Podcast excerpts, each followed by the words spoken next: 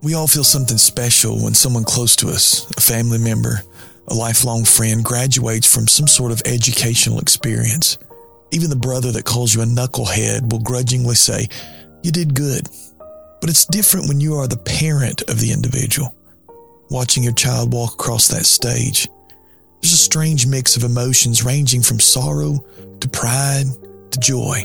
Sorrow because of all the years that have slipped through our fingers. Pride for all the dead ends, all the seemingly insurmountable obstacles, all the broken hearts along the way that were overcome to get to this moment. And joy. Joy because this milestone is just one more step toward a fulfilling life of prosperity, success, and happiness that you just know they will experience. But when the curtain of time lifted up on young 19 year old William Hunter's path in the spring of 1555, it did not reveal awards of academic praise or notable standing among the faculty of an institution indicating a successful future. No. William's parents watched as their son didn't walk across a stage, but was walked to the center of Brentwood, England and they watched as he was chained to a wooden post. And they watched as he was set ablaze. They watched helplessly as their teenage son was burned at the stake. I'm Ronnie Brown, and this is Forgotten.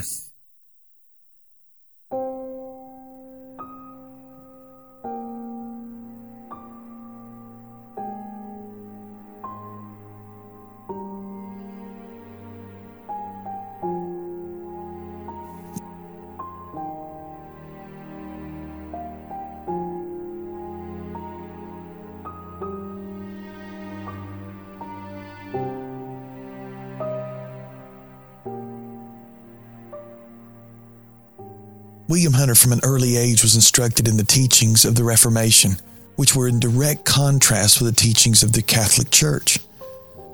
William no doubt learned the three principal doctrines of the Reformation sola scriptura, by scripture alone, sola fide, by faith alone, sola gratia, by grace alone. Now, it was through these bedrock truths that saving faith entered the life of young William. You know, there's something inspiring about youth.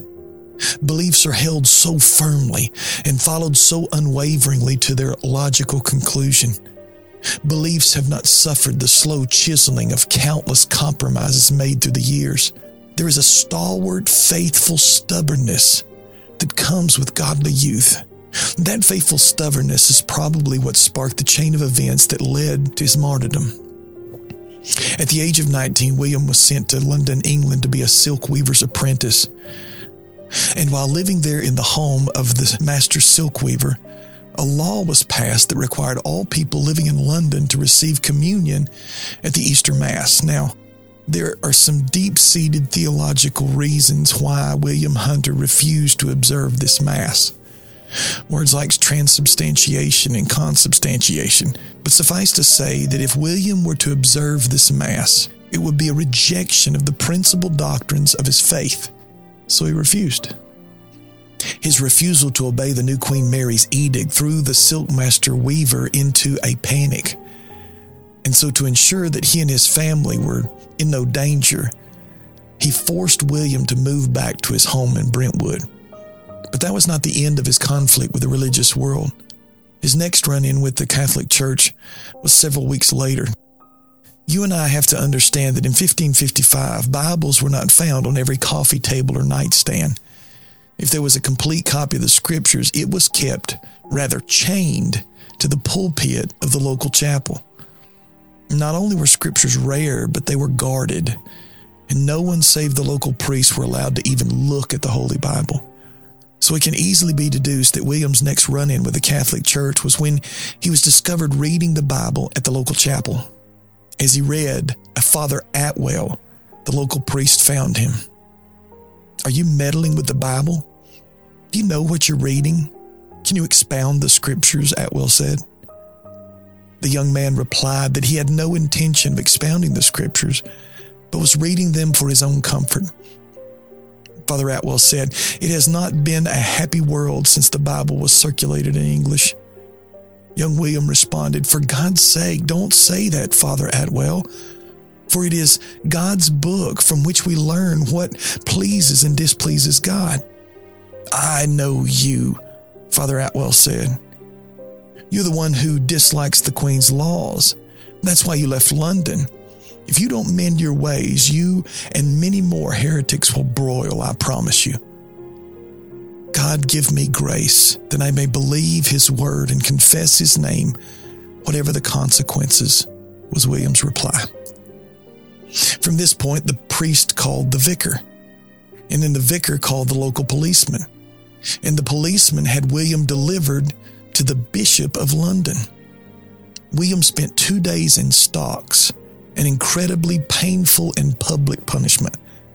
Then he was examined by Edmund Bonner of St. Paul's Cathedral, nicknamed Bloody Bonner, because he burned more reformers than any other bishop.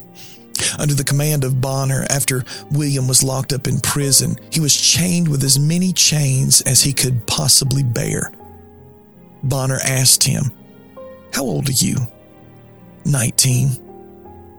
Well, you'll be burned before you're 20 if you don't do better than you did yesterday. William Hunter spent the next nine months in prison for his refusal to recant.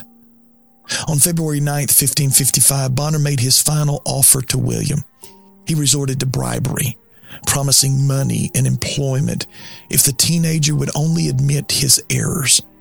William responded, I thank you for your great offers, my lord. But if you cannot persuade me from the scriptures, I cannot turn from God for the love of the world. I count all worldly things as loss and dung compared to the love of Christ. Bonner threatened, If you die believing this way, you will be condemned forever. To which William responded, God judges righteously, justifying those whom man condemns unjustly. And with those words, William sealed his fate. It was just a few weeks later that William was sent to the Newgate prison in Brentwood to be executed before his family and friends. While there, we are told that William's parents visited him in prison, encouraging him to remain faithful, admitting their pride that their son was willing to die for Christ's sake. It was on March the 26th, 1555, that William Hunter was taken to the center of his hometown, Brentwood and burned at the stake.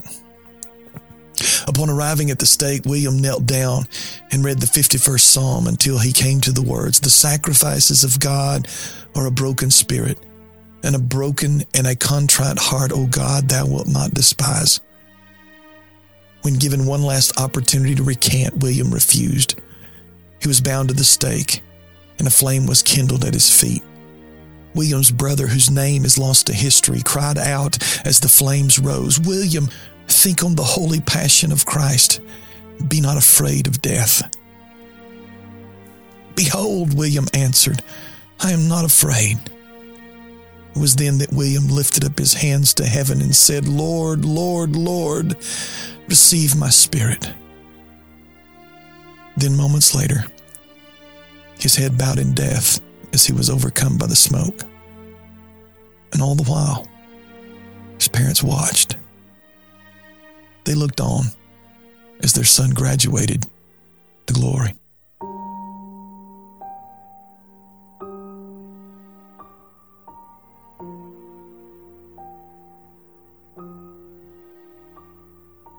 We cannot begin to imagine what they felt in that moment. Some strange mix of emotions maybe a varying degree of sorrow, pride, and joy that other parents feel in those singular moments of accomplishment in the life of their children. A sorrow, a sorrow like no other sorrow at the loss of their beloved son. A pride, pride at the faithful testimony of their child. And maybe, just maybe, some small joy in that they will see their son again in that heavenly land. At the site of William's martyrdom, there's a plaque that reads William Hunter, martyr, committed to the flames, March the 26th, 1555.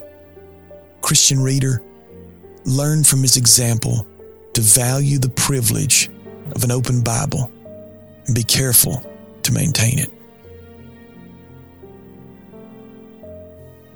William Hunter believed that there was not only something worth living for, but something worth dying for. William judged his life but a passing vapor compared to the preciousness of the Word of God and the testimony of Jesus Christ. William would agree with the prophet Isaiah of the Old Testament and the apostle Peter of the New Testament. The grass withereth and the flower fadeth, but the word of our God shall stand forever.